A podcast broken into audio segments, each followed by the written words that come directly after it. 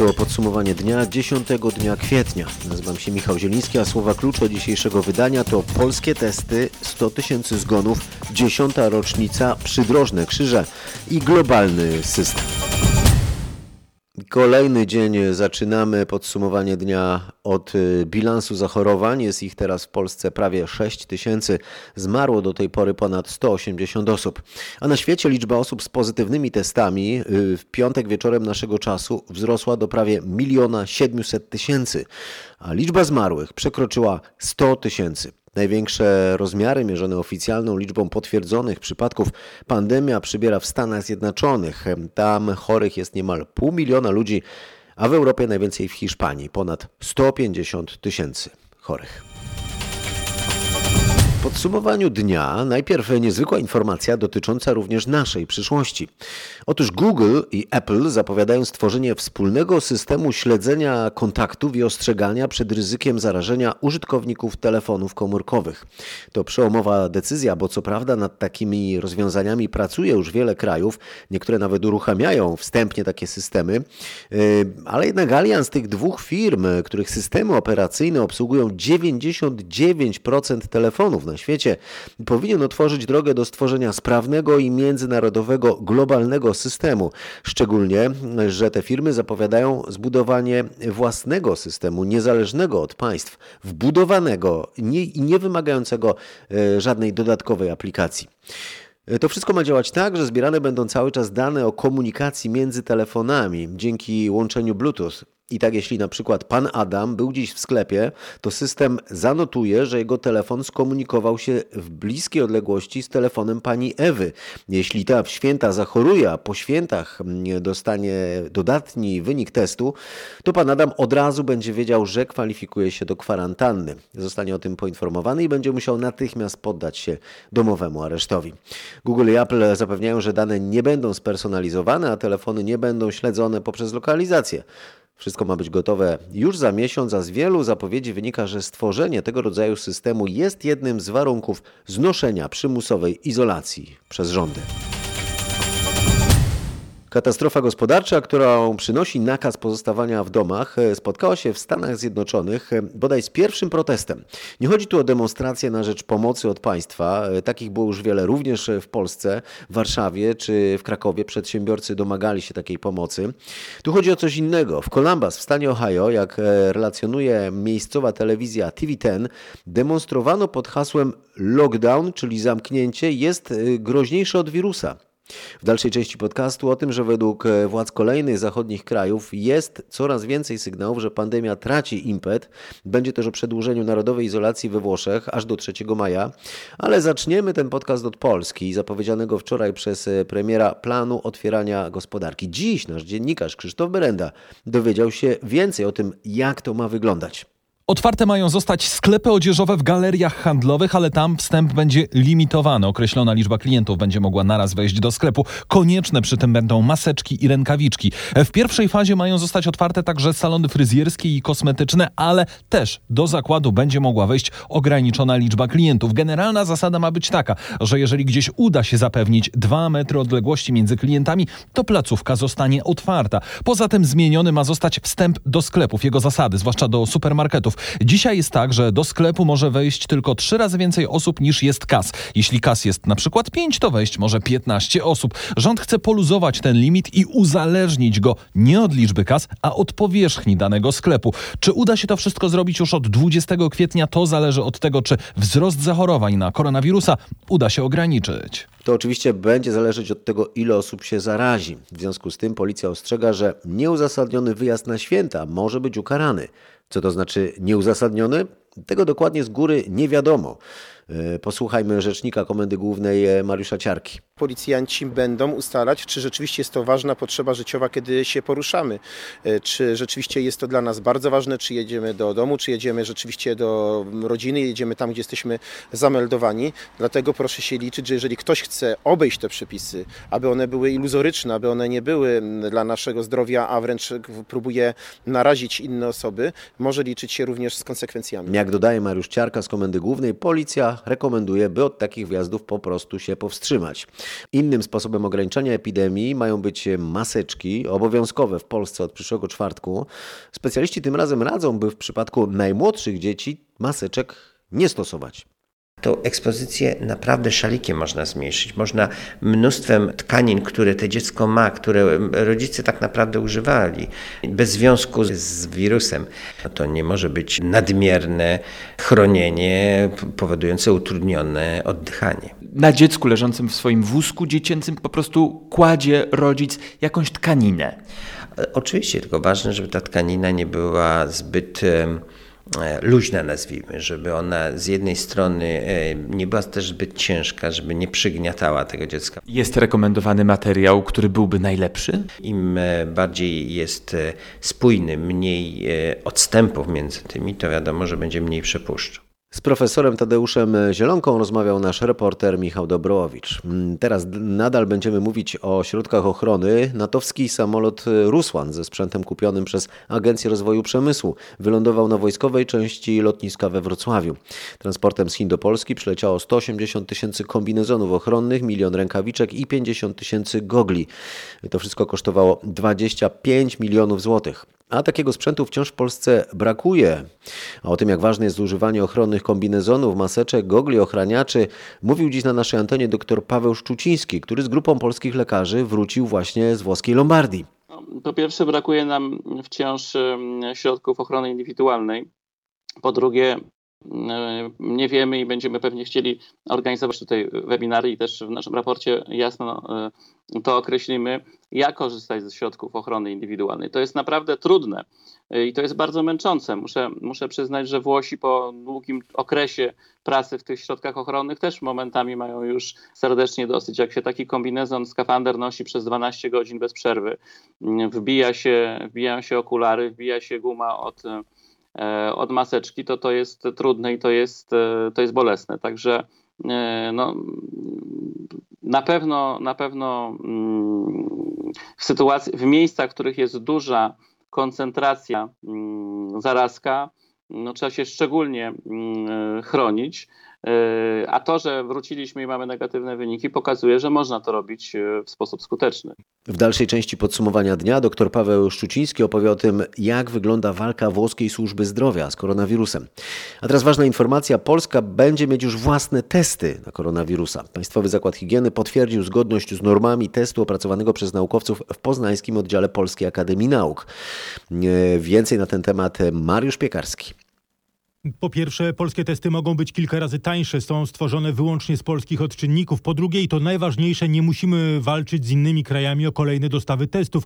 To towar wyjątkowo deficytowy. Daje więc nam to dodatkowe bezpieczeństwo, że testów na koronawirusa nie zabraknie. Na bieżąco będziemy rozdzielać te testy, tak jak w tej chwili. Do laboratoriów mieliśmy już przekazane ponad 170 tysięcy testów, 150 tysięcy testów, które mamy w magazynach, jest rozdzielane między kolejne laboratoria. Mówi rzecznik resortu zdrowia Wojciech Andrusiewicz. Co ważne, to są testy genetyczne, a nie serologiczne, czyli potwierdzają obecność wirusa w organizmie, a nie jak szybkie testy przesiewowe, jedynie wykrywają przeciwciała. Teraz ich użycie zależy od wydajności laboratoriów, a jest ich 60.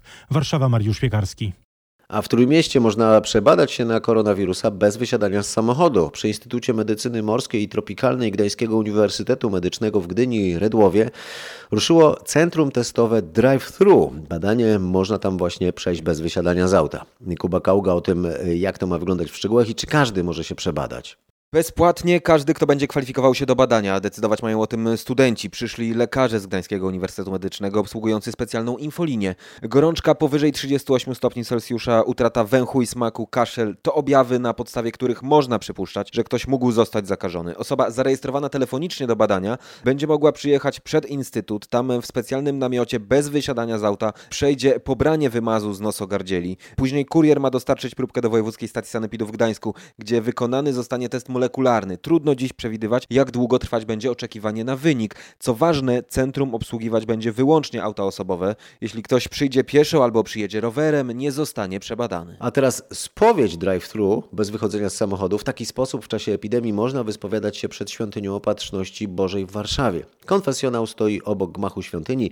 Kierowcy grzechy wyznają siadając w bezpiecznej odległości albo przez uchyloną szybę swojego auta.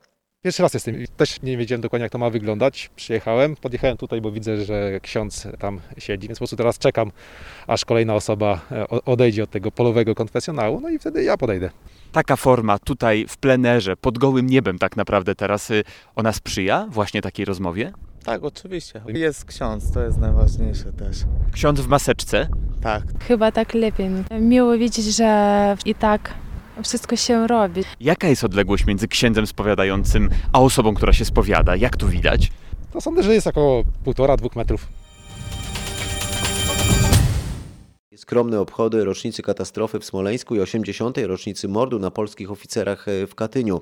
Z powodu kwarantanny w Smoleńsku hołd ofiarom mogli oddać jedynie dyplomaci. Był też przedstawiciel prezydenta Rosji. Igor Szczegoliew, przedstawiciel Władimira Putina, powtórzył, że katastrofa to wspólny ból i Polaków, i Rosjan. To, co wydarzyło się 10 lat temu tu na ziemi smoleńskiej, to wspólna tragedia i ból i dzisiaj przeżywamy to razem z polskim narodem mieście z polskim narodem. Cmentarz w Katyniu jest zamknięty, dlatego polska delegacja zapaliła znicze w pobliskiej cerkwi. Po uroczystościach dostęp na miejsce katastrofy także został uniemożliwiony. W obchodach nie brała udziału smoleńska Polonia. W mieście obowiązuje kwarantanna i zakaz opuszczania mieszkań. Różnego rodzaju zakazy obejmują teraz w dużym przybliżeniu połowę ludzkości. Przestrzeganie obostrzeń jest egzekwowane na różne sposoby. Wiele takich sposobów jest wprost kopiowanych z Chin. I tak kolejne kraje stosują na przykład drony wyposażone w termowizję do sprawdzenia temperatury ciała, a także w głośniki, y, za pomocą których siedzący gdzieś dalej bezpiecznie funkcjonariusze udzielają reprymendy obywatelom. Takie drony trafiają teraz w dużej liczbie do Stanów Zjednoczonych. Tamtejsza lokalna prasa podaje, że te urządzenia kupowane są bądź wypożyczane od chińskich producentów. A w Wielkiej Brytanii policja z Northampton wycofała się z zapowiedzi sprawdzania zawartości toreb z zakupami po to, by sprawdzić, czy aby na pewno artykuły można zaliczyć do kategorii niezbędnych. Wielkie rzeczy według naszych nieoficjalnych informacji. Pewien mieszkaniec Świętokrzyskiego został ukarany mandatem za to, że niósł ze sklepu tylko chleb, piwo i chipsy. A wracając na wyspy, o tym jak wygląda tam kwarantanna opowie Bogdan Frymorgan. Nie nazwałbym tego tłumem, ale sporo ludzi wychodzi z domów, e, spacerują zachowując bezpieczną odległość i tylko nieliczni mają maseczki na twarzach. W mojej dzielnicy największe kolejki ustawiają się przed pocztą i polskim sklepem, ale wiadomo, święta zapasem. No i w parkach też sporo ludzi, wprawdzie nikt się nie opala, ale biegają i jeżdżą na rowerach. Policja interweniuje tylko w szczególnych przypadkach, gdy ludzie przesiadują zbyt długo na ławkach. To wszystko daje złudzenie normalności. Mam nadzieję, że za trzy tygodnie nie odbije się to na wykresie zachorowań, który zaczął ostatnio się spłaszczać, ale by ten trend się utrzymał, potrzebna jest dyscyplina. W Wielkiej Brytanii jest 70 tysięcy przypadków, zmarło 9 tysięcy osób, w ciągu ostatniej doby 1000, a we Włoszech e, 145 tysięcy przypadków, a liczba zmarłych to 19 tysięcy. E, W Italii ekspansja wirusa wyraźnie spada, ale wieczorem przed 20 premier Giuseppe Conte ogłosił, że narodowa samoizolacja ma potrwać do 3 maja. E, Po świętach będą jednak wyjątki, mają być otwarte sklepy papiernicze, księgarnie, a także sklepy z ubraniami dla dzieci. Z północnych Włoch e, wróciła, e, jak już mówiłem, grupa polskich lekarzy, którzy pracowali tam razem z miejscowymi medykami. I o tych 10 dniach e, spędzonych we Włoszech w rozmowie z Marcinem Zaborskim opowiadał dr Paweł Szczuciński. Dzięki nam udało się otworzyć kolejny oddział intensywnej terapii. Tak więc służyliśmy tym najbardziej potrzebującym ludziom, ludziom, którzy muszą być leczeni e, przy pomocy mm, respiratorów. Podzieliliśmy się na mm, trzy zespoły. Pracowaliśmy po 12 godzin w ten sposób, że kiedy jeden zespół był w szpitalu, drugi zespół przygotowywał mm, bazę, ponieważ mm, wymagało to odkażania naszych ubrań, mm, specjalnego przygotowywania posiłków, a trzeci zespół spał. I w ten sposób bezustannie rotując się mm, pracowaliśmy e, przez e, 10 dni. Na pewno e, pomaganie Włochom to jedno, ale Włosi bardzo nam pomogli, ponieważ e, uzyskaliśmy, będąc w regionie Lombardii, bezcenną wiedzę, którą będziemy chcieli się teraz dzielić z polskimi e, lekarzami. To czego możemy się nauczyć od włoskich lekarzy? Jeśli chodzi o kwestie medyczne, to Włosi pokazali nam bardzo ciekawy protokół, w którym dzielą klatkę piersiową na sześć sektorów. Mm, Każdy z tych sektorów e, ma przyznawane punkty w zależności od obrazu radiologicznego od 0 do 3 punktów i te punkty są sumowane i w zależności od wyniku e, chorzy są wprowadzani w określone ścieżki terapeutyczne. E, natomiast bardzo ważne, że będąc, pracując na bieżąco z lekarzami włoskimi, oni dzielili się z najnowszymi informacjami, informacjami, które tam napływały, można powiedzieć, na bieżąco. Włoskim naukowcom udało się wyodrębnić takie dwa fenotypy.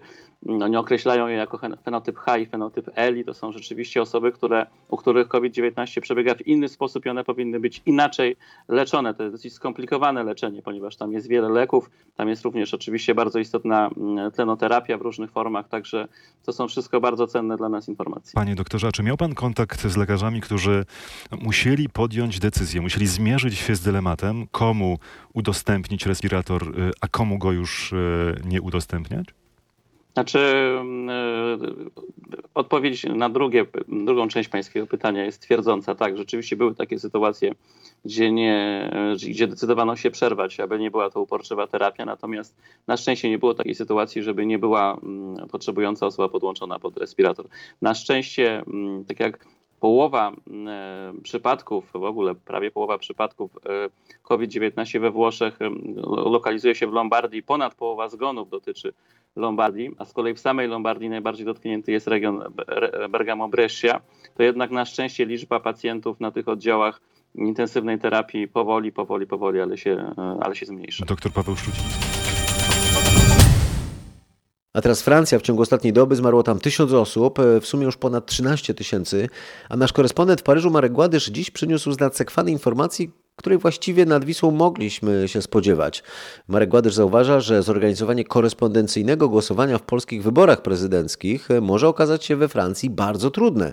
W związku z epidemią koronawirusa nie można bowiem liczyć na poprawne funkcjonowanie tamtejszej poczty. W całym kraju otwartych jest tylko około 1800 z ponad 17 tysięcy urzędów pocztowych, czyli jedynie około 10% i to często w bardzo ograniczonym wymiarze godzinnym. W zależności od regionu listonosze pracują tylko 4 lub 3 dni w tygodniu tygodniu i chodzi do tego jedynie oficjalne informacje na ten temat, w praktyce w mojej skrzynce na przykład listy pojawiają się tylko raz w tygodniu, choć nie mieszkam na odludziu, tylko w podparyskiej dzielnicy biznesu La Défense, a na niektóre przesyłki czekam już od prawie miesiąca, bo utknęły gdzieś po drodze w pocztowych magazynach, gdzie piętrzą się stosy paczek, których nikt na razie nie dostarcza adresatom. Do tego pocztowcy zaczęli grozić strajkiem, bo odkryli, że dyrekcja dysponuje ponad 20 milionami maseczek, których nie chce dać listonoszom.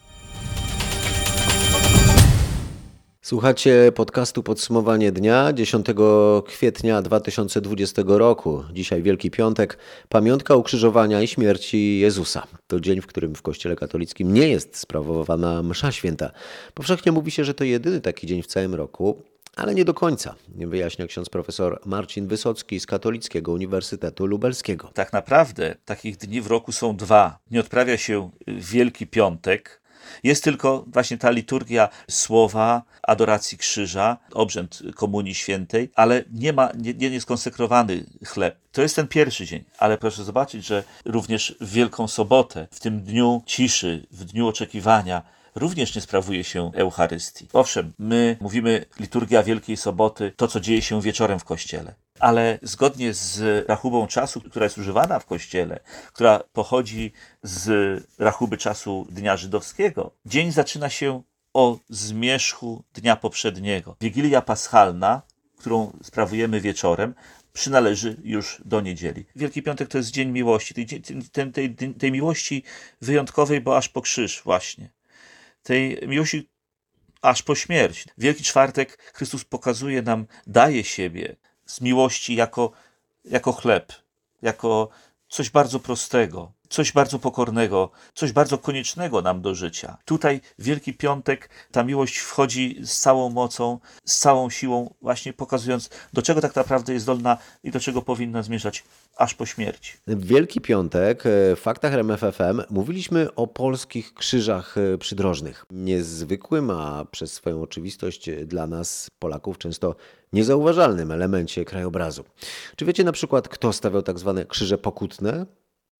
Krzyż pokutny wznosił ten, kto popełnił najcięższą zbrodnię, czyli zabójca. Były one stawiane e, czy kładzione w tych miejscach, gdzie dokonano zabójstwa Yy, dlatego to miejsce czasami może być dla nas zaskakujące. Wykonywano je z kamienia i jak mówi mi ksiądz Leszek Makówka, nie można ich było przenosić. Sprawca zbrodni sam za taki krzyż płacił, ale jego postawienie było zwieńczeniem drogi pokutnej, którą przebywał zabójca. Wcześniej musiał on m.in. pokrywać koszty pogrzebu ofiary, płacić za rozprawę sądową, a nawet dawać pieniądze na utrzymanie rodziny zabitego. Takie krzyże wznoszono od średniowiecza do XVI-XVII wieku. W Polsce najwięcej krzyży pokutnych zachowało się na Dolnym Śląsku.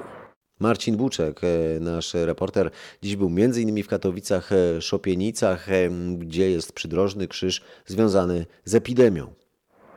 Epidemie zarazy, czy jak je również wówczas zwano morowe powietrze, przed wiekami dosłownie dziesiątkowały ludność, ale jak wyjaśnia ksiądz Leszek Makówka, historyk sztuki, kiedy już zagrożenie mijało, jako wyraz dziękczynienia, ale też i pamięci w danej dzielnicy, wsi czy mieście, wznoszono krzyże. Te krzyże z jednej strony wyrażały tę radość, a z drugiej strony upamiętniały osoby, które stały się ofiarami chorób zakaźnych. Ustawiony tu krzyż jest solidny, kamienny, stoi na podwyższeniu. Jak czytam na postumencie, chodzi o upamiętnienie tych, którzy zmarli w 1832 roku, kiedy to w dawnej kolonii Morawa, a jej nazwa również nawiązuje do tego wydarzenia, szalała epidemia. Krzyż wzniesiono kilkadziesiąt lat później.